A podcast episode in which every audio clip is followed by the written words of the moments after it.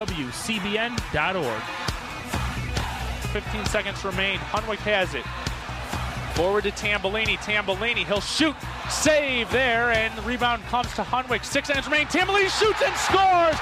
It comes around to Jeff Tambellini at the near side circle with 5.3 seconds remaining. Tambellini gives the Wolverines a 6-5 lead.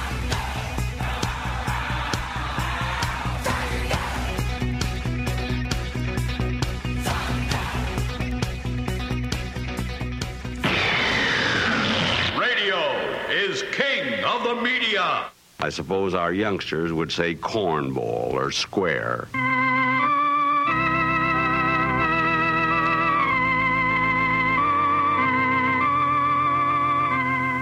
And now, CBN Radio brings you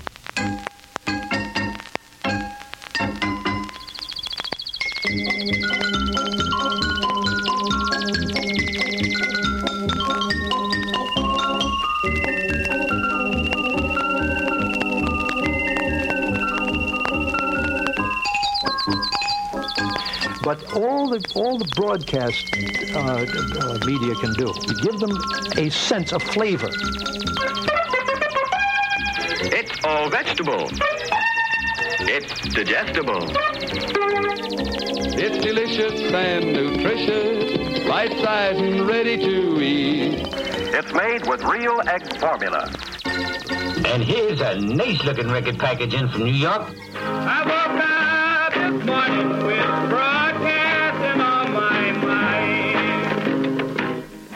WCBN. America's ace of the airways. that this instrument is good for nothing but to entertain, amuse, and insulate. And we will soon see that the whole struggle is lost. And believing that radio has a responsibility to serve in the public interest at all times, we are turning over our facilities to the state militia at Trenton.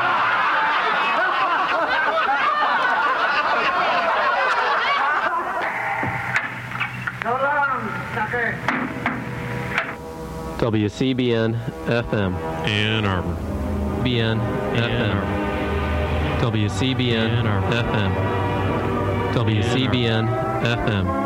Ann Arbor. WCBN FM. Ann Arbor. WCBN Ann Arbor. A very pleasant, peaceful feeling. You relax deeper and deeper each downward count of my voice 10. Relaxing deeper 9, letting the body gently begin to sink deeper 8. 8.3. Yes, it's like a, a push button radio, you see. 24 hours a day. Whether you like it or not. Oh, we're limited to uh, a 500 mile radius now, but we're working to extend that limit.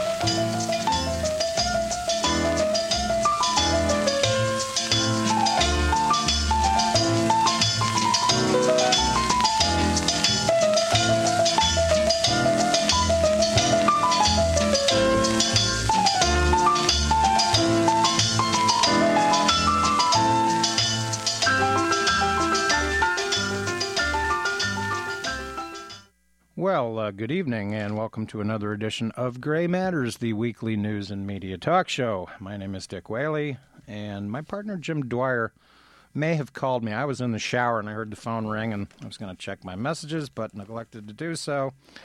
So he may have a, uh family emergency tonight or something connected with school. So uh, if he shows, wonderful. Otherwise, we'll see him next week. In any event, uh, uh, kind of an interesting week, though not as monumental as uh, the week before, with the uh, remaking of the Middle East and uh, Eastern Africa, so to speak. Um, obviously, tonight's show is going to be devoted a little bit and maybe an homage to Keith Olbermann. Uh, I actually, ironically, was watching uh, his show on Friday night when the surprise announcement came that uh, he was no longer going to be with us on the air. And uh, while it remains a little unknown whether he was shoved or jumped, uh, I think uh, he'll let us know in due course. Uh, the inside word on this is uh, he had a contract buyout that uh, basically does not allow him to reveal the reasons for the departure. For several months. I'm a little unclear why they're keeping this a mystery. Um, I don't think there's, uh, uh, the, you know, it's the speculation about why he is gone uh, that does uh, MSNBC and NBC in general, or Comcast in general, more damage than just coming out and telling us what happened. Um, in my opinion, Keith Olbermann has been the uh, best uh, news personality on television, uh, really, since uh, Walter Cronkite, maybe uh, even better than Walter Cronkite, because Keith Olbermann did one thing that was outstanding uh, and almost unprecedented. The first thing about him was I think everything he said on the air, he wrote. I don't think he had. Um, gophers write anything for him. Uh, I think that his great genius really was his uh, writing. Here on Gray Matters, I show up with a the back of an envelope and sort of ad lib stuff. I don't come in with prepared scripts very often, and I think that Keith Olbermann's special comments were unusual on television. I think his special comment on uh, the uh, Citizens United case uh, that was uh, came down from the Supreme Court about a year ago uh, was maybe the mo- most uh, brilliant thing I've ever seen on television in the realm of public affairs. He was passionate, and primarily what he did above and beyond anybody that's ever appeared in news on television was he spoke truth to power. And I don't think the public or uh, our listeners should be confused that he was a sort of liberal foil uh, to Fox News. I think he got into a little bit of uh, trouble personally. This is just my personal opinion with his sort of what I would call kind of high school rivalry that he had with Bill O'Reilly. Uh, but Bill O'Reilly is not the worst person on Fox News. Uh, Glenn Beck is, and uh, I would even say Sean Hannity is worse. And Rush Limbaugh on the radio is uh, appalling. Uh, I'll give Rush Limbaugh a brain damage award really quickly here his racist attack on uh, the the uh, Chinese prime minister last week, the Chinese president Hu Jintao was who was in uh, town for a, a, kind of a mini summit, a state dinner, and all that uh, is is just simply unacceptable and should not be permitted. Uh, if anybody deserves to be removed for the air from the airwaves, it's Rush Limbaugh, and it is uh, interesting that Rush Limbaugh is uh, going to be dealing with the FCC at some point regarding his uh, racist rants. Uh, he is a racist, he is a right wing hater, and he is a liar. And Keith Olbermann is none of those people. Um, so I think we'll find out from Keith Olbermann in six to nine months or whatever the specifics of the contract are regarding his departure. Uh, but I find it uh, very disappointing and uh, gee, I was outright depressed. I Usually on Friday night, uh, watch Olbermann. Sometime while I'm making dinner, you know, I catch uh, segments of uh, of his show Countdown, which has uh, I think been the best thing on television uh, in the last generation. And uh, I knew something was kind of amiss when I didn't see the worst persons in the world segment. And of course, he closed and has been closing for quite some time on Friday nights with the James Thurber uh, stories. His father uh, suffered from poor health over the last several years and passed away recently. And his father, uh, during his dying uh, days on the on the planet, uh, wanted James Thurber stories read to him, and Keith Olbermann obliged. And James Thurber, of course, is a iconic American humorist. Uh, very poor of eyesight, by the way. So his drawings, uh, that are sort of simplistic uh, doodles, as they say, are very interesting in and of themselves. And I highly recommend James Thurber um, as a, uh, a fiction uh, short storyteller. His uh, short stories are wonderful. And I thought it was interesting the, sh- the short story that uh, Olbermann closed with because it was obviously a parable connected to his departure from MSNBC. I don't remember the name of the story, uh, but it was clear that it was a parable after he announced that this would be it for him. And I think that uh, in the, the, the, truth behind the scenes regarding his departure is sort of connected possibly to some personal issues. Um, as I mentioned, his father had passed away recently. And I personally think that that the uh, Giffords, uh, Gabrielle Giffords uh, assassination attempt in Tucson had possibly affected him. Find it interesting that uh, the news media will report uh, without fail that he was suspended for a couple of days this past November for making donations to Democratic congressional candidates. He gave three donations, and ironically, Gabrielle Giffords was one of them. He also gave a donation to uh, Raul Grijalva of Arizona, who is uh, chairman of the Progressive Caucus in the House. And he gave a donation to Jack Conway, a Senate Democratic Senate candidate in Kentucky. Um, it's th- those are an interesting combination of candidates in and of themselves. We're not talking here about a lot of money, um, and we're talking about the vagueness of the contract. And I think that, that he was frustrated uh, with the suspension, noting that other MSNB, MSNBC people had done uh, d- given campaign contributions, and he was the only one suspended. Obviously, he had a kind of uh, prickly personality. And I think that at the end of the day, uh, I will remember him for being kind of an amalgamation of Howard Beale, Walter, Cronk- Walter Cronkite, and Edward R. Murrow. By the way, objectively speaking, I want to say that he was an outstanding anchor person. Uh, Tom Brokaw has been uh, quoted as critiquing N- uh, NBC for allowing him to anchor uh, election coverage. He was sort of the anchor of the elect- election coverage, and he does that quite well. Uh, I think that comes from his experience in sports. He uh, was on ESPN for a while, and he's been fired or let go from a number of networks over the years.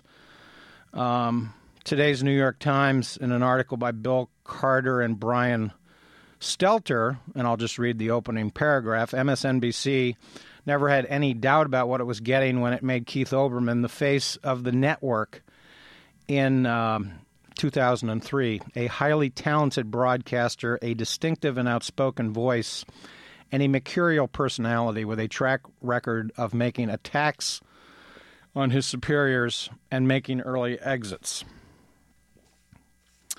That's basically the paraphrase there. Uh, and he certainly was all of those. Uh, at one time, he briefly um, joined Fox Sports Network. And Rupert Murdoch, uh, quoting from the same article, head of the news corporation which ran the network, later said, I fired him. He's crazy. No, he's not crazy. this word has been thrown around quite a bit in, the re- in recent weeks regarding the suspect in uh, the Gabrielle Gifford shooting. I'm not convinced he's crazy. I'm convinced that he was troubled, disturbed, um, confused, um, poorly educated, angry, um, and possibly uh, uh, possibly uh, crazy, but not insane. He knew what he was doing. He possibly had substance abuse problems. We don't really know yet. So all of the speculation regarding his motives, uh, as they're connected to politics, I think are uh, somewhat uh, speculative, but certainly the messages uh, from Glenn Beck and Sarah Palin in particular uh, leave no doubt uh, where they stood regarding the Second Amendment. They've been using the Constitution um, to justify their um, positions, and I thought Sarah Palin's performance last week on Hannity's program was the final nail in her coffin. Uh, nobody on the left is trying to muzzle Sarah Palin. In fact, though, I'm a person that's willing to give her more rope um, so she can continue to hang herself. Uh, she's an idiot, and the more she talks, the worse she looks. Nobody's trying to muzzle her. Uh, that's ridiculous, and nobody on the left is trying to silence her. Uh, this is delusional thinking that is crazy. Uh, there's not a single person, even on MSNBC, that wants to muzzle Sarah Palin. Um, they think she's dangerous, and I agree. She's dangerous, and as I said last week, she proves time and time again that a little learning is a dangerous thing. Well, Keith Olbermann didn't suffer from a, li- a little learning. I think this this was maybe as highly an educated uh, news personality as we've ever had. I mentioned Howard Beale because Howard Beale is the fictional character on the brilliant mid 70s film Network. I haven't seen it in a while. Uh, I hope to see it again soon.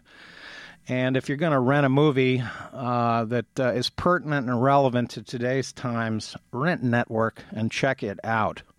Uh, I think it might have been the final film of William William Holden's career. Uh, he uh, had an unbelievable knack of appearing in some of the best uh, American movies ever made. But of course, he's not the star of the movie. Faye Dunaway makes an appearance. But Peter Finch, uh, a, a, British actor of sort of a, a, not, not a leading man, but a kind of uh, lesser uh, leading man of, of British cinema, uh, appears as Howard Beale in this movie. And of course, it's a commentary and a social satire about television and the relevance of television and television news.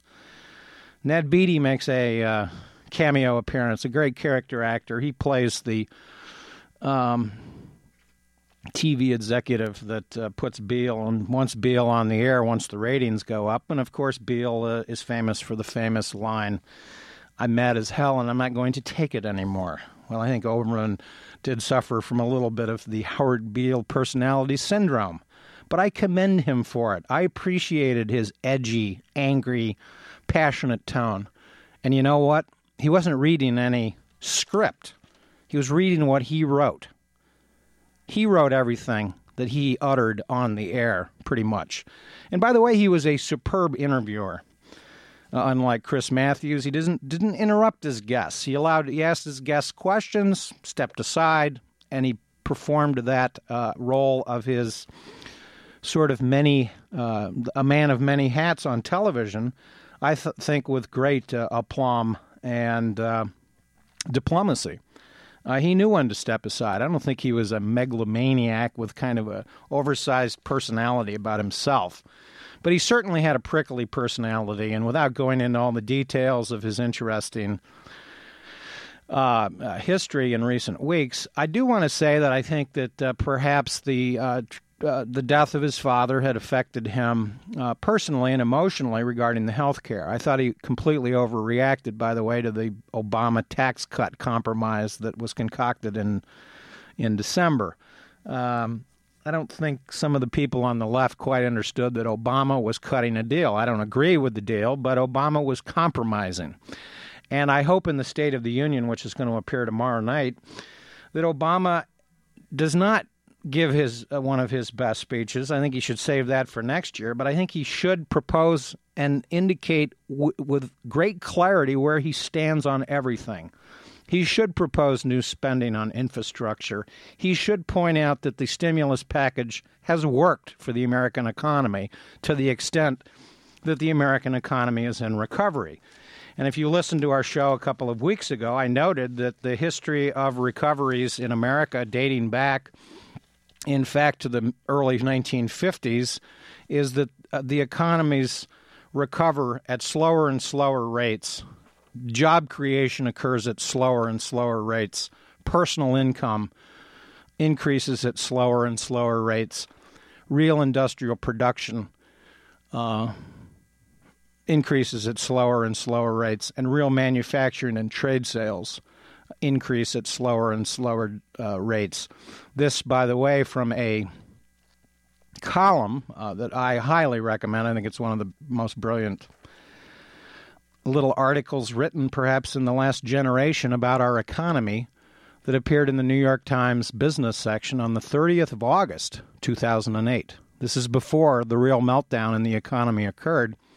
And Floyd Norris, uh, who I think is one of their more brilliant economic uh, historical analyzers, wrote this column, highly recommended in the New York Times, dated the 30th of August 2008. You can probably look it up in the, online in their archives, and I recommend that you do so. Um, Keith Olbermann, um, I've been doing this show for for uh, quite a number of years now, and I've always viewed my role down here, uh, I am uh, unabashedly liberal.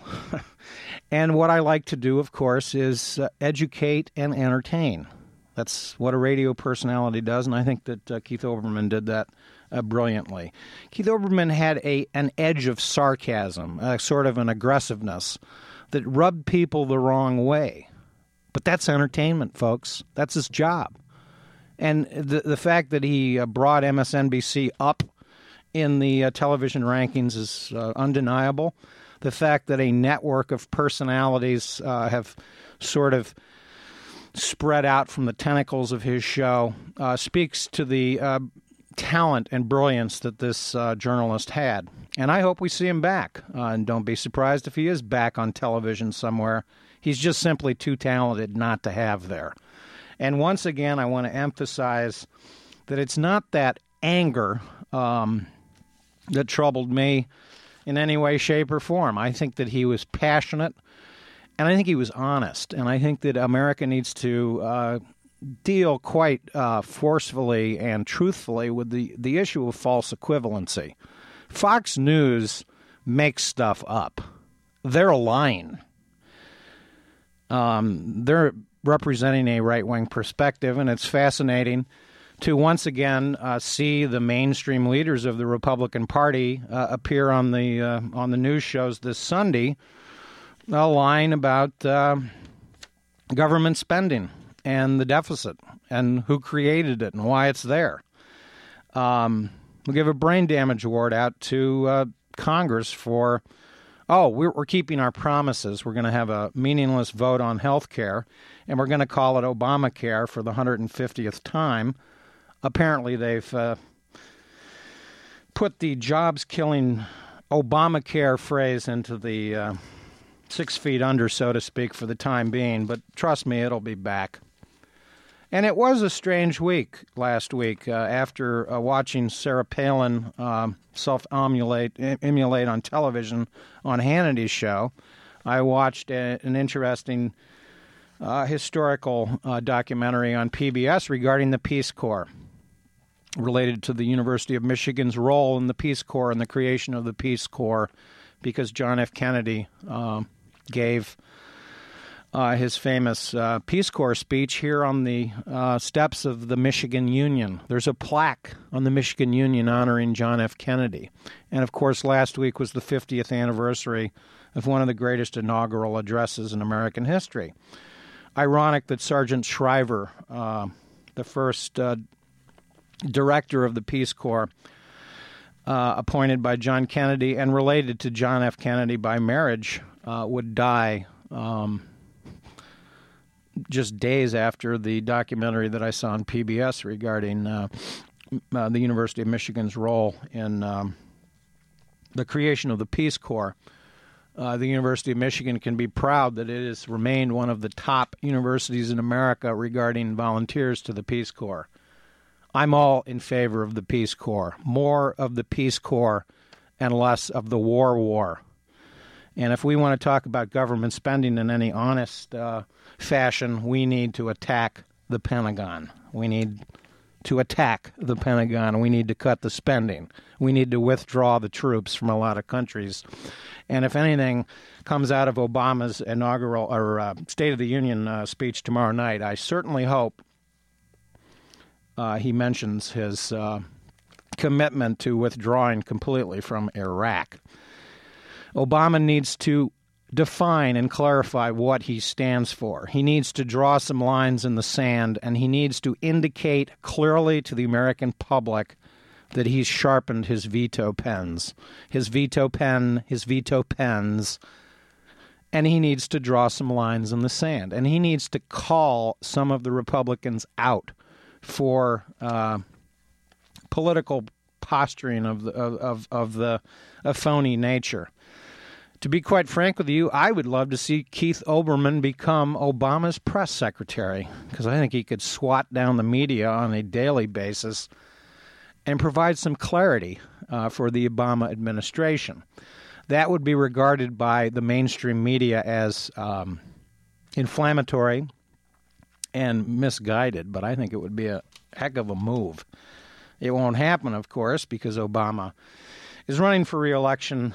Uh, we've seen the personnel decisions that he's made in recent weeks, and he's on a roll, and he deserves to be on a roll. I would argue that Obama got his mojo back starting uh, around Labor Day of uh, this past year when he got back into the campaign mode.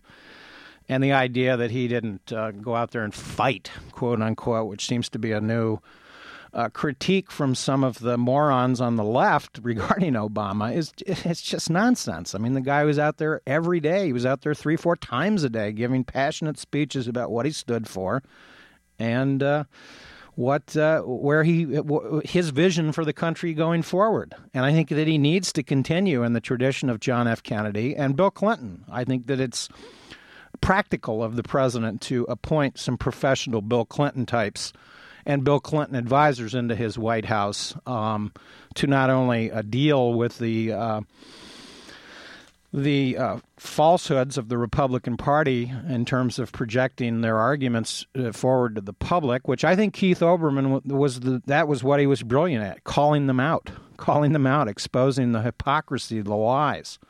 I've always been influenced uh, down here on Gray Matters by Mark Twain, H.L. Mencken, um, satirists, Monty Python.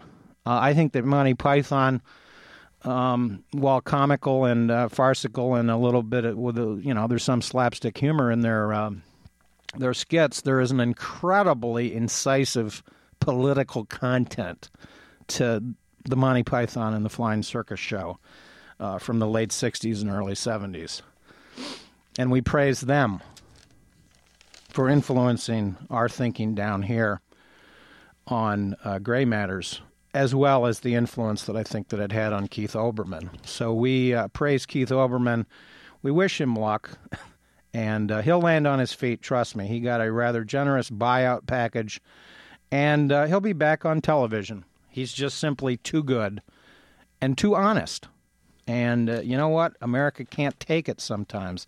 And I'm finally, in closing on Keith Olbermann, I wanted to point out that on the day of the uh, uh, tragedy or whatever you want to call it in Tucson uh, regarding the assassination attempt on Gabrielle Giffords, because there is no doubt that she was the target of this assassination.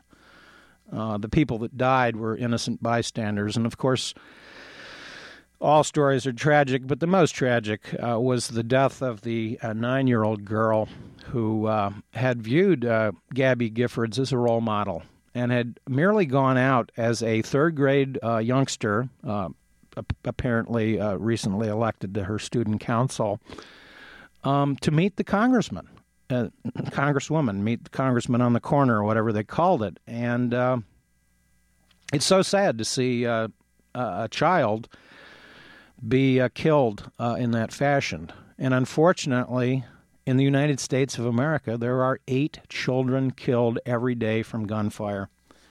Some of them are homicides, some of them are accidents. There was a uh, horrible event just uh, here in Michigan over the weekend uh, in one of the suburbs of Detroit in which a guy, he didn't use a gun, but uh, I think his children were, quote, smothered. But it's this. This sort of madness that we really have to to beware of. Real quickly, um, I, I, wanted to make a quick uh, observation in the final minutes here about uh, the state of the state. Um, our governor, our newly elected governor, Rick uh, Snyder, I guess he's going to be known as Governor Rick. Uh, there, there's something likable about this guy. He's not a professional, polished politician. It wasn't a great speech. It, it didn't compare to Granholm in any way, shape, or form. But I thought he got a passing grade, and um, I, I, thought it was wise of him to uh, not utter the word abortion. I don't think I heard anything about that uh, in his State of the State. He's focused on the budget, and we'll see what happens. I unfortunately did not bring in my notes on the spin on uh, the PBS uh, Michigan government show that I think is called Off the Record with uh, Rick Skubick so we'll talk more about that next week.